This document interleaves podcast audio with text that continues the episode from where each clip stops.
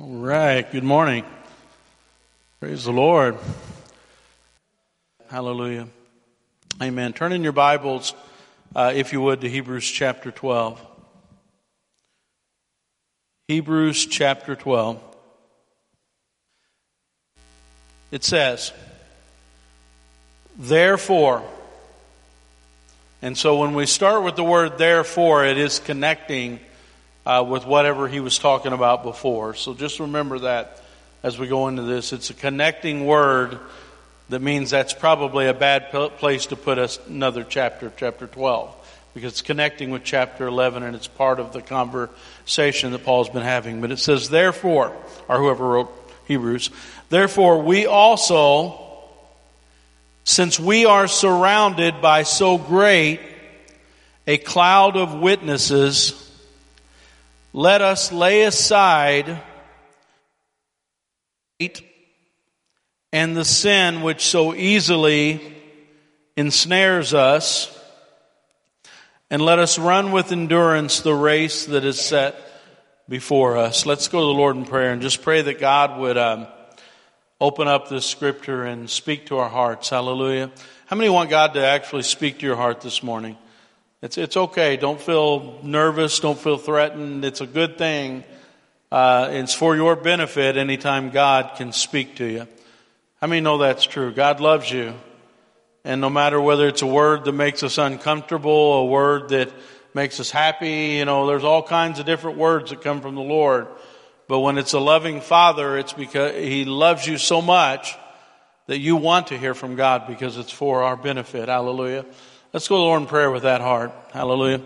Heavenly Father, right now, take your word, Lord, and minister to our hearts, Lord. Be a loving Father and just minister, Lord God.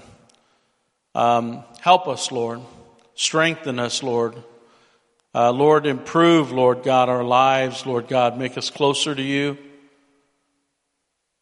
Lord, help us today, Lord, including myself, Lord. Speak to us. In your name we pray, Lord Jesus. And everybody said, Amen. Hallelujah. Uh, the title of my message today, and it's a little strange, but follow me as I go along this morning. The title of the message is The Prize Fighter. How many know what a prize fighter is? Um, that's another term for a boxer or somebody who fights for a prize. Um, you know, there's a certain mentality you have to have when you fight for a prize. Uh, when you first start, it's just a competition. You know, like, oh yeah, we'll have a fight, we'll stage a fight, we'll promote a fight, we'll organize a fight, but hey, you say there's a prize, huh? Let me know everything changes when there's a prize? Um, that's with anything. Once you throw prize in there, depending on how big the prize is, everything changes, right? Depending on how big the prize is determines how much everything changes. And this morning I want to look at the prize that's been set before us. How many know there is a prize that has been set before us this morning? A prize that you can win and a prize that you can lose. And to win it is to win everything. And to lose it is to lose everything. The stakes are really, really high this morning. How many know that eternity is high stakes this morning? Your soul and the future of your soul in eternity is at stake this morning. And so the, the, the prize couldn't be any higher this morning. And so when there's something valuable at stake, the game changes a little bit. And so Paul, in Hebrews chapter 12, is using an analogy of a sporting event. He says, therefore, and the old saying in preaching is, anytime the word therefore is put in the sentence, you gotta find out what it's there for. Because therefore is a saying that you say, you, you, you say something, and then you say therefore because you're summing up what you said before. So Paul in Hebrews chapter 11 is going through this uh, group of people from the Old Testament that were people of faith. He's going through Abraham, who how many know Abraham left his home, left everything that he knew, went to a foreign land because God said, go there. And he said, where am I going? And God said, I'll tell you when you get there. How many remember that that was a really high stakes gamble in Abraham's life and he followed God in faith and he followed God to a land that were really full of giants. Uh, how many know he was involved in a giant uh, war? Uh, he went against five different nations uh, in order to help his nephew, and God had led him. Uh, he'd been through some battles, right?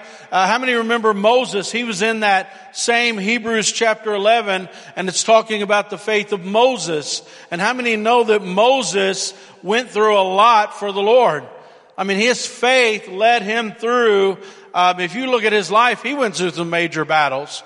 He went through some literal wars uh, in the life of Moses, uh, he went in and seen some great miracles. But how many know uh, that Hebrews chapter 11 is stressing the faith of these great people? And not only did these people go through a lot, the Bible is very clear uh, to tell you about their moral failures. How many appreciate that the Bible goes through and it talks about the fact that Moses struggled with a temper? Is that all right to say in church that Moses struggled with a temper? And God dealt with him very severely. I don't think that's an understatement, is it? Moses' temper, God dealt with very severely. Um, Abraham, he was dealing with a moral failure of telling lies. How many remember this in Abraham's life? And God dealt with him very severely, and Abraham had to go through that. Um, another person that's in there is David.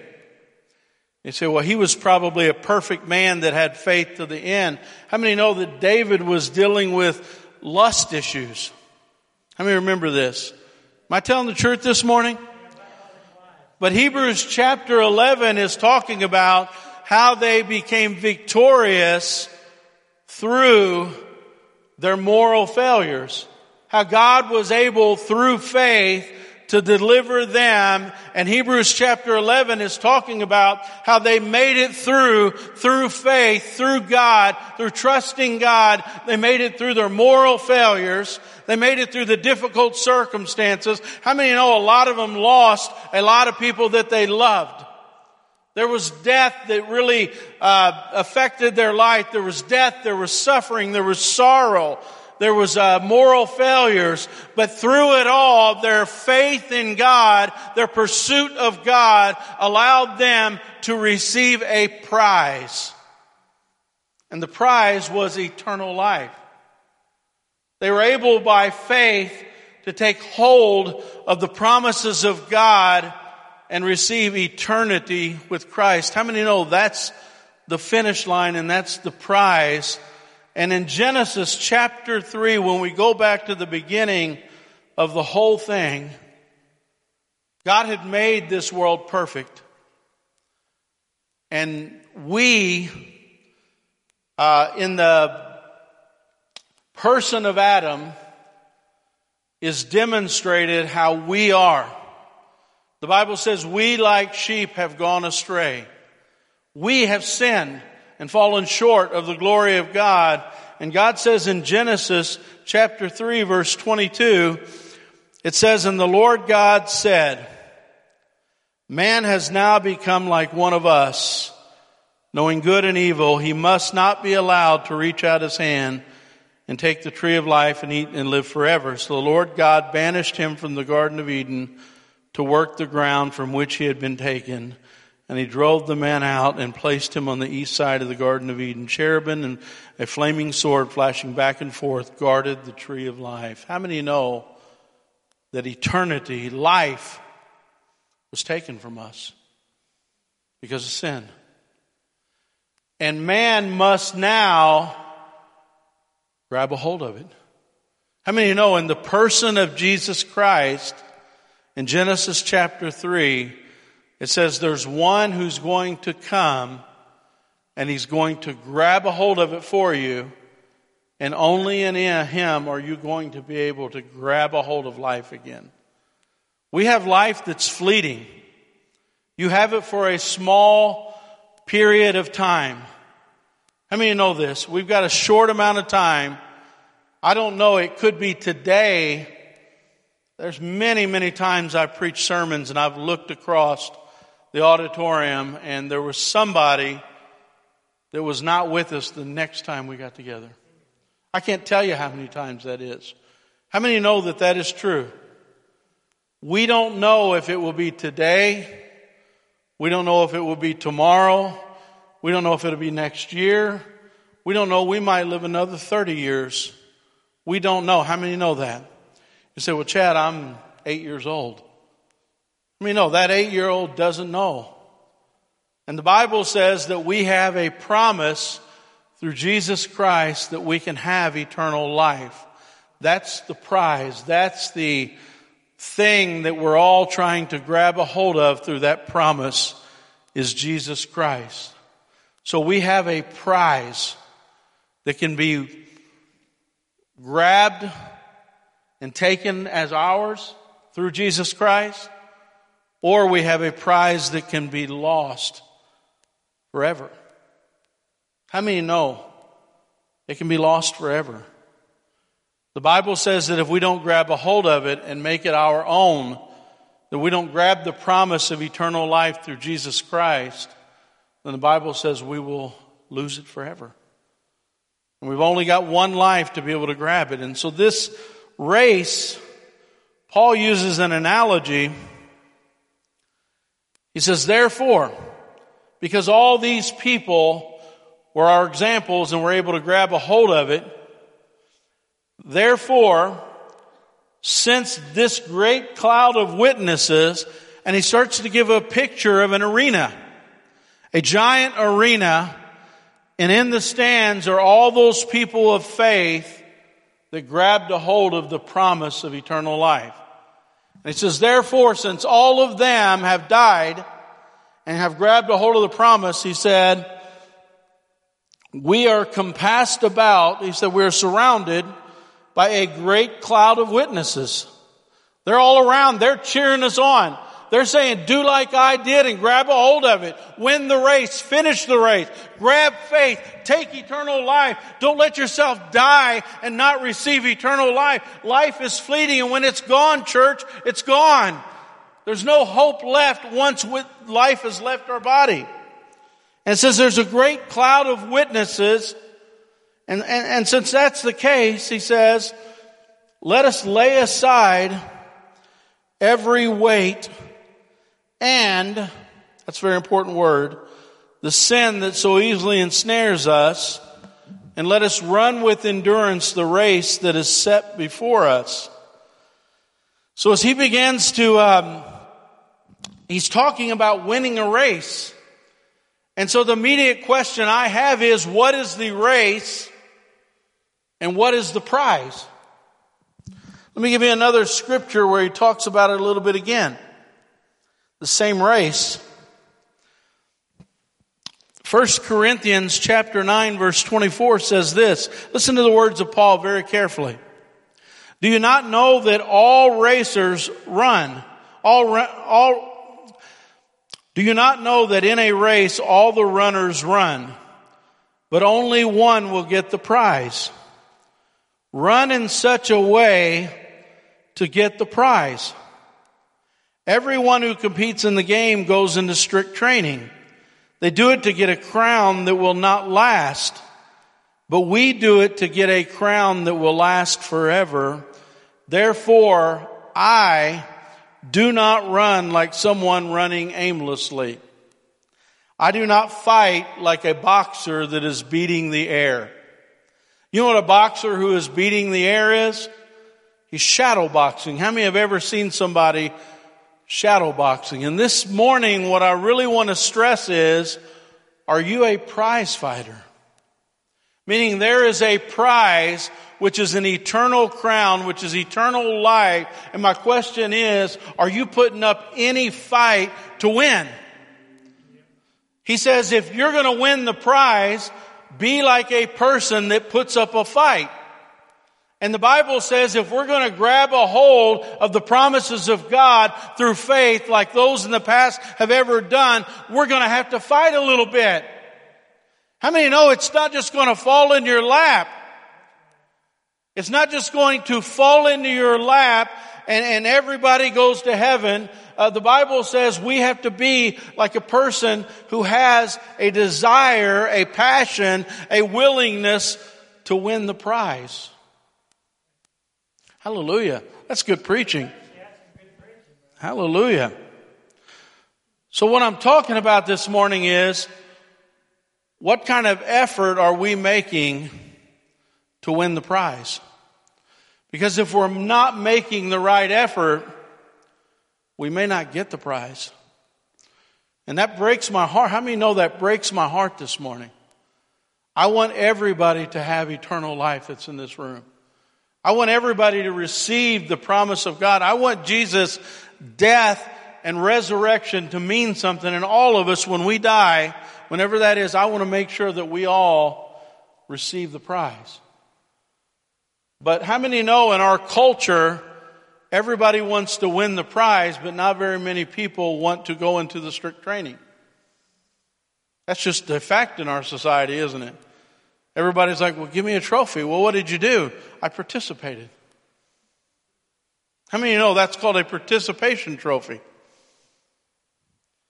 If you just participate, you get a trophy. But how many know Jesus Christ has won this prize for us and we have to make the effort through faith to receive the promise.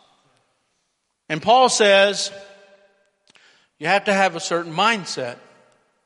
And so he goes through this mindset, whoever the writer of Hebrews is, I always say Paul, because I think he uses the same analogies, a lot of the same language.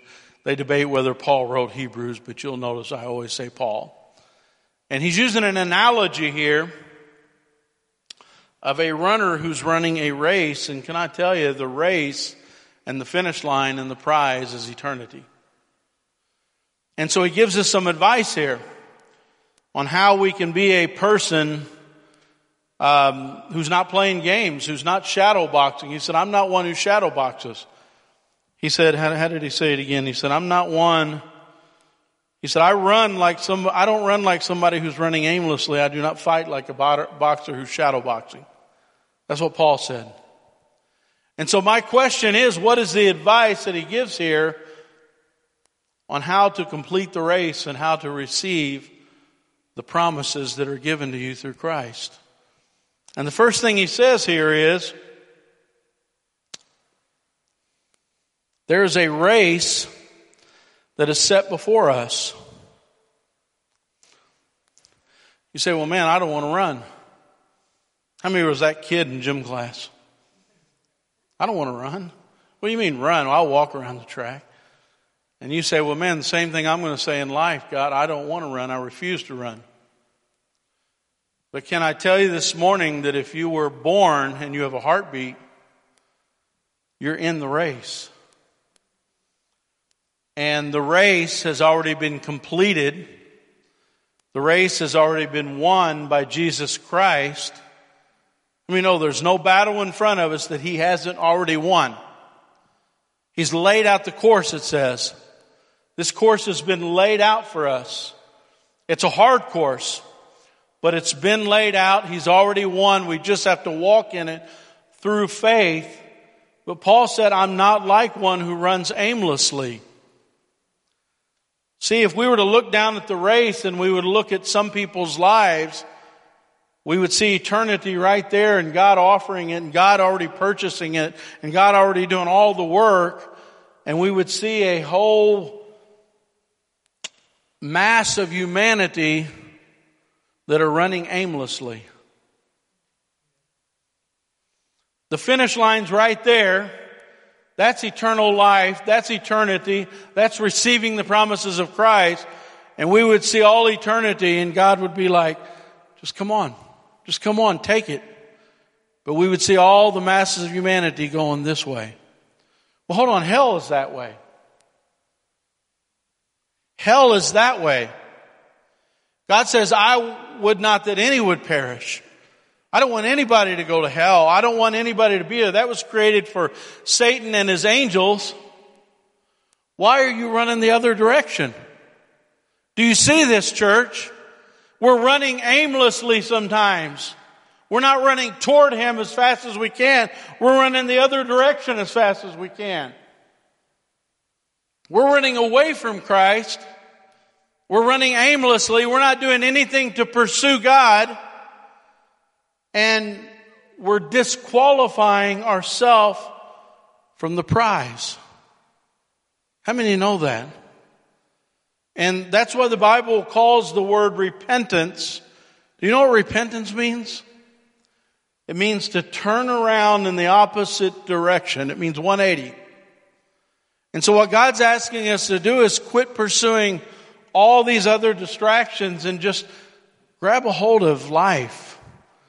Grab a hold of eternal life. Don't waste it away. Don't forfeit yourself. Don't disqualify yourself. And then, then he says that, um, he says, lay aside every weight.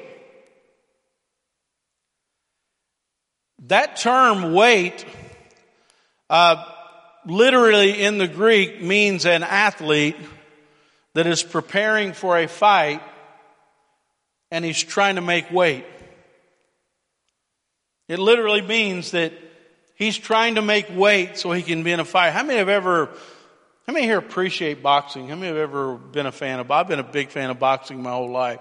In fact, I was really excited because my favorite boxer right now that's in the game, in fact, there's only a couple of us that like boxing in here. That's, that's good because you're all gentle people. he likes it.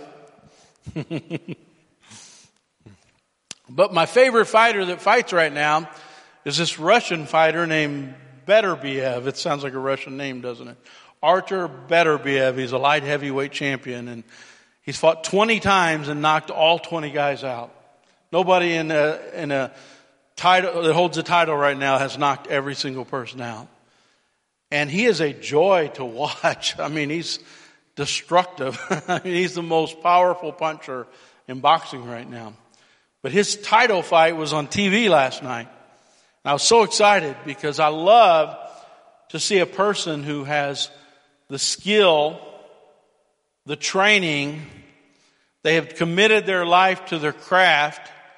Uh, defensively, they're a certain way. Offensively, a certain way. They're disciplined and they have came to that fight prepared to win. And how many know that's what God is calling us to do? He wants us to be like somebody who has been in training who's prepared to win. It doesn't mean his life is on hold. It doesn't mean that his life is over. Uh, let me give you another example. How many have ever been challenged to a race? Anybody? So I can outrun you and you're like, yeah, you can't outrun me. And, and then sometimes men have these conversations, right? And then they say, well, I bet you a hundred bucks. I bet you a hundred bucks I can outrun you. How many know the, the stakes just went up, right? The stakes just went up because there's a hundred dollars that I can outrun you. So the first thing you do when you're ready to race is you put on a big coat and your work boots and you make sure your pockets are full.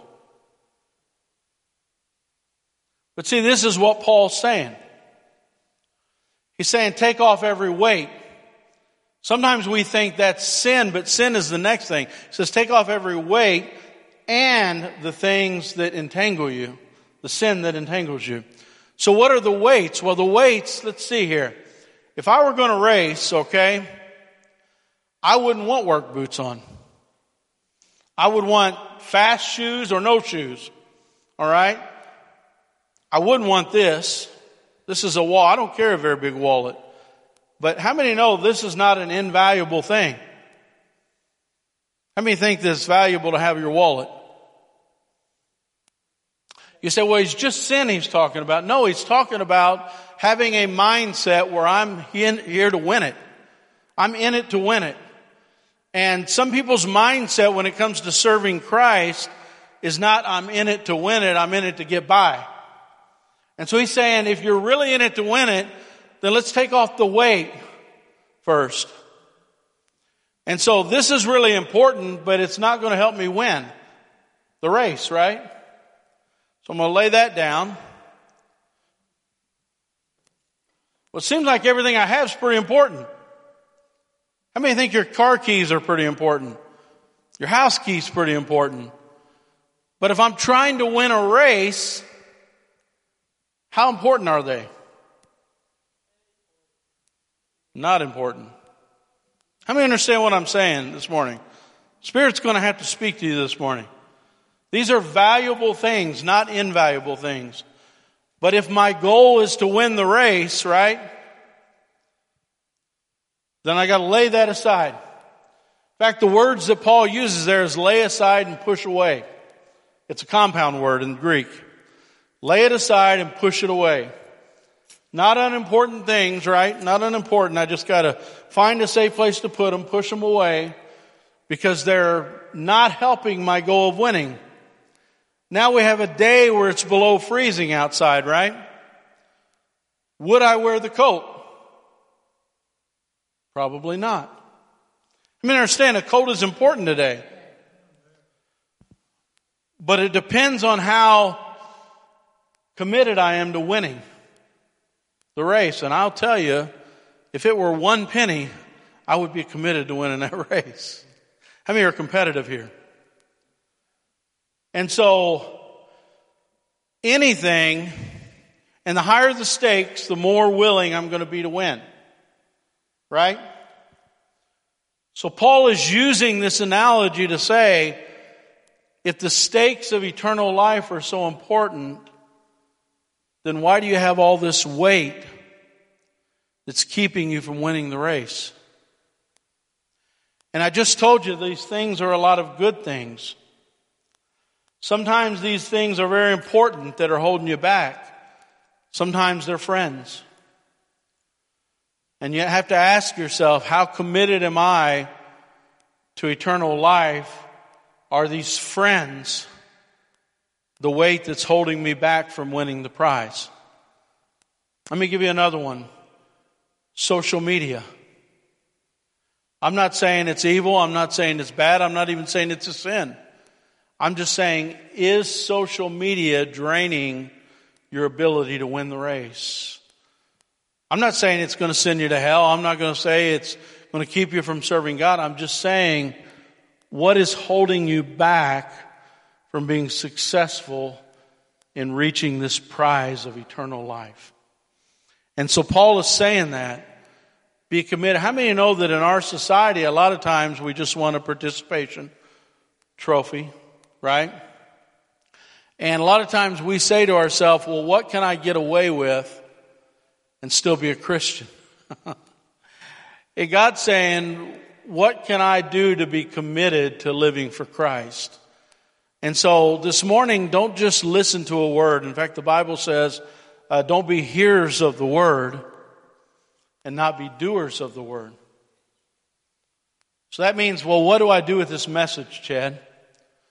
What are you trying to tell me in this message? I'm telling you that you need to find a quiet place with God and you need to say, God, what is the weight that is keeping me from living for you. Right? Let me understand what I'm talking about. There are lots of weights, and God will reveal it if you ask Him. He'll, if you ask God, He will reveal, man, these are the things that are holding you back. It's your friendship group, it's your social media, you know, it's your entertainment habits. It's, you know, and I'm not saying you have to give up everything. I'm just saying, how many know that a boxer that is a championship boxer, he doesn't give up everything. He lives a pretty good life. But when it comes to the things that are critical to his craft, how many know he's very focused on it? It's the highest priority is that, and then I'll live life. And what God is saying is make your faith in Christ the most important thing to the point that you don't allow that weight to keep you from serving Christ. Then he says, and, which means there's a second thing. He says, don't let the weight and the sins that so easily beset you or ensnare you. So that word beset is not a word that we use real often. So what does this word beset mean? Dictionary says, it means to be attacked on all sides. The zebra was beset by leopards. It means to be harassed continually or chronically. Strong's describes it as a standing around and being thwarted as a competitor in every direction. Um, we call it boxing out an opponent. The player may have started with a game plan in mind, but he was prevented from following that game plan because the wall of bodies that are around him. How many have ever seen in basketball, you're trying to get a rebound? Well, this word beset or entangled literally means there's so many people around you trying to prevent you from getting the rebound. How many of you know that sins can beset you very easily? And so the Bible says that we should lay aside or push away sins that are besetting. That means there are things in your life that are keeping you from reaching the prize. And you say, well, what are those things? Well, number one, we said the weights. And the weights might not even be sins, but they're things that maybe aren't profitable to you living for God. But sins are actually things that God is not pleased with. They're besetting sins. There's things that continually harass you. And the Bible says lay aside or push away those sins that easily beset you. So what does that mean? That means that there's certain things in our life that the enemy will literally surround us because he's trying to keep us from reaching the goal. So what are some of those things? And and, and, and Brother Jeremiah, that's some of the things that we're trying to minister to on Sunday nights. We're trying to be a family that brings support around people that are struggling with life controlling issues. How many know that some of those things, like lust, is one? Something we don't want to talk about in our society. But how many know with um, the way things have transpired online that pornography is a major, major thing in our society. And how many know pornography can push you so far away from your goal that it can beset you? It'll put an enemy around you that won't allow you to reach your goal. It'll be all around you trying to keep you from reaching your goal. How many have ever felt something like anger, bitterness, unforgiveness, pornography, uh, maybe it's substance abuse, and they get such a hold on you, you totally lose focus on God and it starts pushing you this way. And it starts pushing you this way. And it's pushing you further and further and further away from God. How many have ever felt that? And so what Paul is saying here is if you want to be a prize fighter, we've got to fight those things. Remember the hall of faith that I told you earlier? Abraham struggled with lying. David struggled with lust. Um, you see, all these different people of God, Moses, you know, uh, some of the struggles that Moses had with his anger. And what God is calling us to be is people that will fight for a prize. Church, we can't allow the enemy through sin to keep us from reaching our one goal in life that we have to succeed at. How many know what the one goal in life is we have to succeed at? And that's reaching eternity for Christ. And so what Paul is saying here is that you're going to have to put up an effort and fight. And church, how many of you know that we're trying to put people around you to help you fight this, but you've got to fight. In fact, uh, when condemnation comes, how many know condemnation is you digging up the past? Jesus says, I forgive you, move forward, go and sin no more. But how many of you know if you keep digging that body up, every time it gets buried, every time God says it's in the past and you keep digging it up and it keeps coming back alive, how many of you know you're being beset? You're allowing this thing, condemnation, guilt, you're allowing it to keep you from moving forward. And if you were to look down at that race, God set it before you. God said, keep walking. I purchased it for you. Just have faith. Some of you say, well, I don't know. Something happened yesterday. Something happened last week and I still feel bad about it. I can't get over it. No matter how many people I talk to, I can't get over it. I'm telling you, get over it. Get over it. It's a besetting sin and it's keeping you from your future. It's going to make you die and forfeit the prize because you won't move forward. I'm telling you through the Spirit of God, move forward. You say, well, well, I've got anger issues. Well, so did Moses. All right. We've got to have faith to move through it. You say, well, I've got unforgiveness issues. Well, get over it. It's a besetting sin. It's trying to keep you from life in Christ. And Paul is just screaming, be a disciplined athlete here. Be a person who understands pornography. Chad, I've struggled it with my whole life. Church, do you want to be free? Paul is saying, let's press in and let's be a prize fighter. Let's fight through and let's defeat this enemy of pornography. Let's defeat this enemy of lust. Let's defeat this enemy of, of alcohol. Let's defeat this enemy of, of uh, loneliness. Let's defeat this enemy of bitterness. How many know that Jesus was the champion that purchased your victory? And he's asking us to be a prize fighter. I want you to think about that fighter sitting there day after day after day after day, training, disciplining himself, fighting. I mean, you know, every day. That's why I love so much about a great fighter.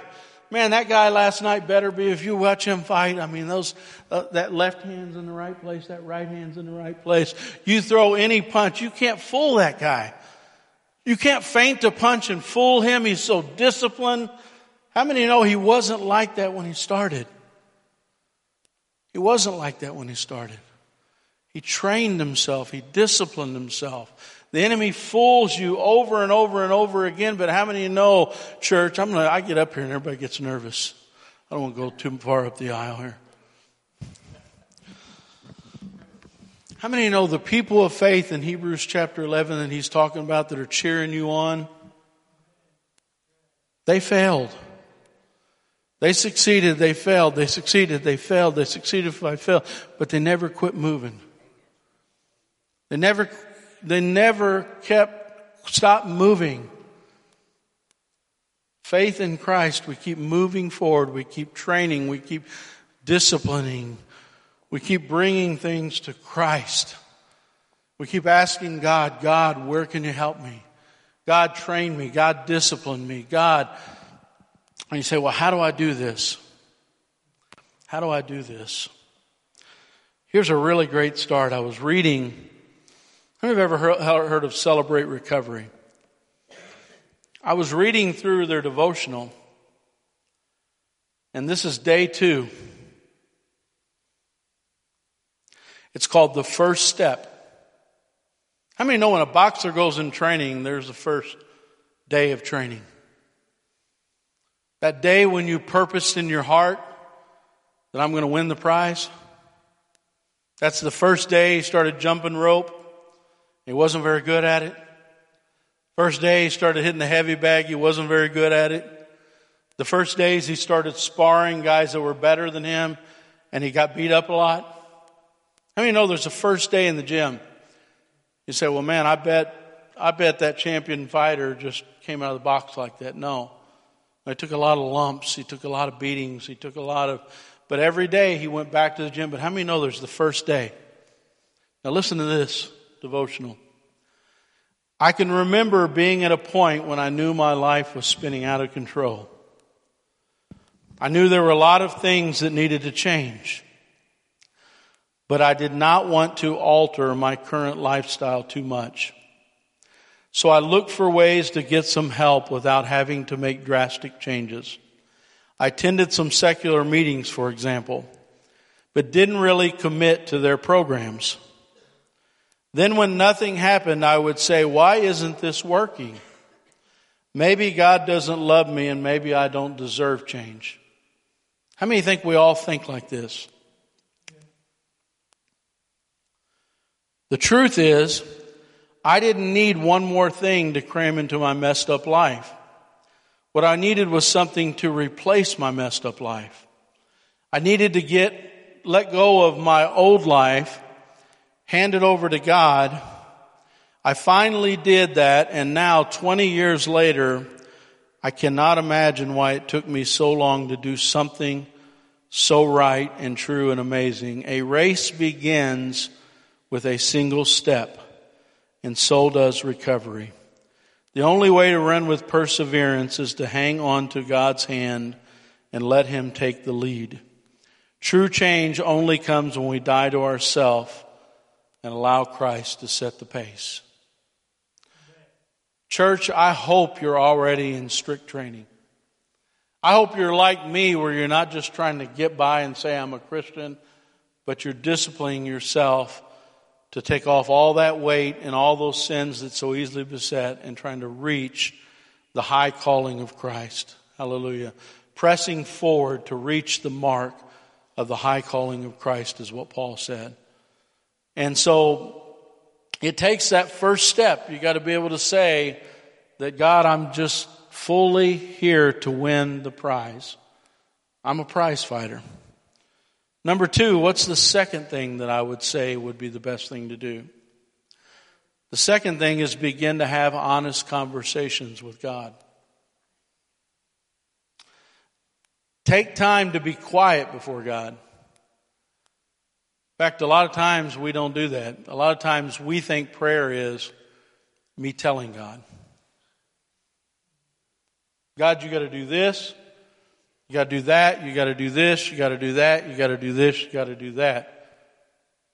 How many you know it's more important to listen to God?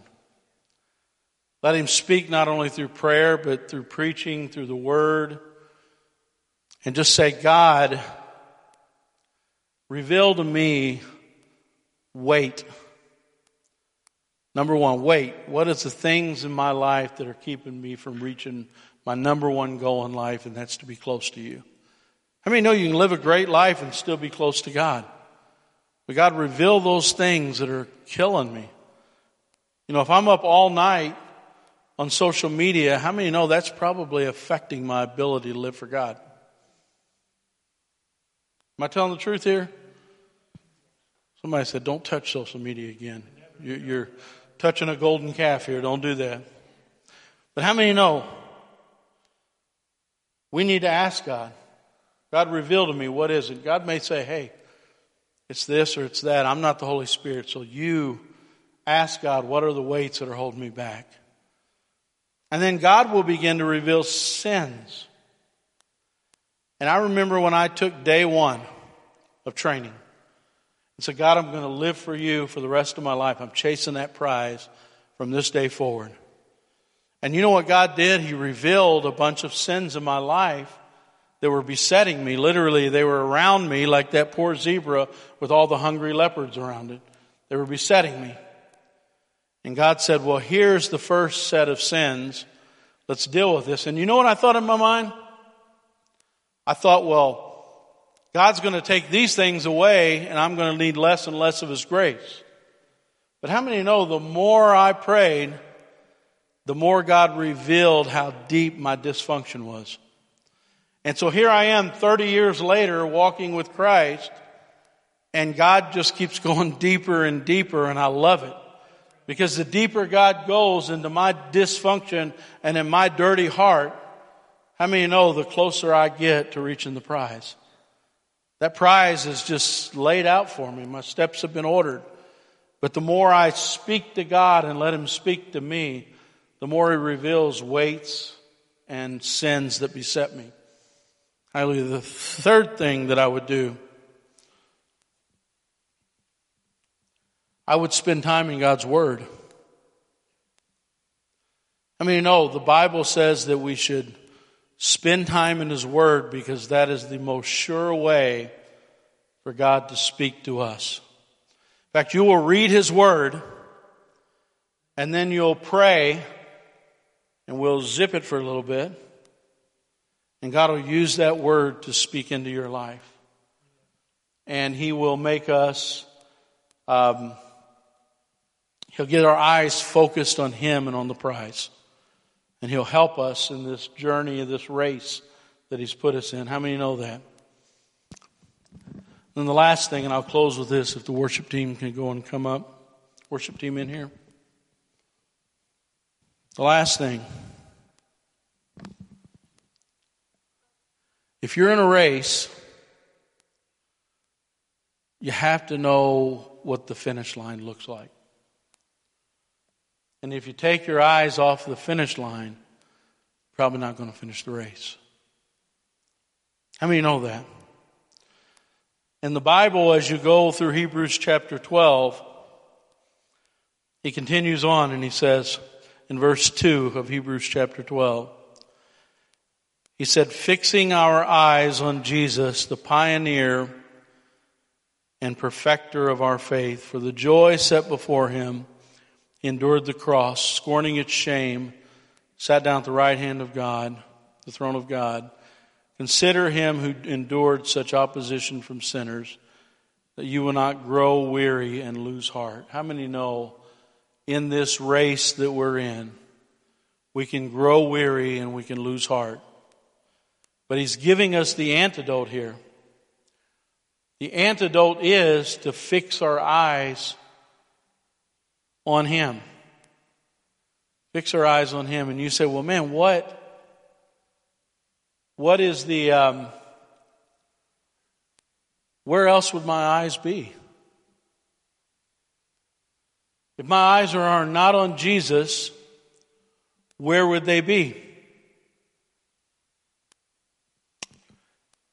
That's the question we need to ask ourselves this morning. You say, well, man, you have all the answers, right? I don't have all the answers. The Holy Spirit is the one that's going to lead you through your heart. I can give you some potential answers, and I'll give you a big one. Usually our eyes are on me. You know, point to yourself. You're so caught up in yourself that we can't see the finish line, which is Jesus Christ. Hallelujah. So God is saying, fix your eyes on Jesus, the perfecter and the finisher of your faith. So I, if I have faith and I'm trying to finish, I have to have eyes focused on the one who's going to help me finish, which is Jesus Christ. And the minute you take your eyes off Christ, what happens? You begin to lose focus of the entire race altogether. Hallelujah. Stand to your feet this morning. Hallelujah. oh wow, 1157. I'm going to close in a word of prayer this morning. And I just want to take one song here to let you kind of search your heart. Um, one of the things that I really believe very strongly in is that when the Holy Spirit is touching somebody's heart, I want them to count the cost. I don't want to try to compel somebody to go to an altar in front of everybody because they've been emotionally charged. That's not how it worked for me, and I don't know in the Bible that's how it works. But I want the Holy Spirit to begin to search your heart. Church, we're in danger this morning of losing the prize. And so I want you to begin to examine your hearts as we begin to worship this morning, as Tracy begins to play. I just want you to examine number one, are you even in the race? Are you even pursuing eternal life at all? Are you running aimlessly? Number two, if you are running, how good is your race? Are you weighted down with so many things that I'm not even focused on the goal ahead of me? And the third thing, are there sins that are all around me that are keeping me from reaching Christ. And if there are those sins, I'm asking you to just, maybe at your seat, maybe at the altar, just lay those weights down. Say, Lord, I give them to you. Lord, I won't have this in my life anymore. Hallelujah. So as we go to the Lord in prayer, I need you to have action this morning. I need you to really examine your heart this morning. Hallelujah. So let's go to the Lord in prayer. Heavenly Father, right now, send your spirit in this place, Lord. Begin to examine hearts. Lord, if they're not pursuing you, Lord God, Father, I just pray right now that you begin to move on their hearts, Lord. Lord, that your spirit would begin to move, begin to have conversations, Lord, in their heart with them, Lord. Oh, Lord, right now I pray that you would um, open up conversations, Lord, with their pastor, with friends they know who love you, Lord God. And Father, right now I pray for an urgency to seek you out, Lord. Oh, right now, Holy Spirit, Lord, that you would um, speak to them in their bed at night as they walk through their day, Lord. Lord, let them not be afraid to pursue you with their heart their mind and their soul, Lord God. Oh, Father, right now, just begin to minister. Hallelujah. Just take some time, seek the Lord this morning.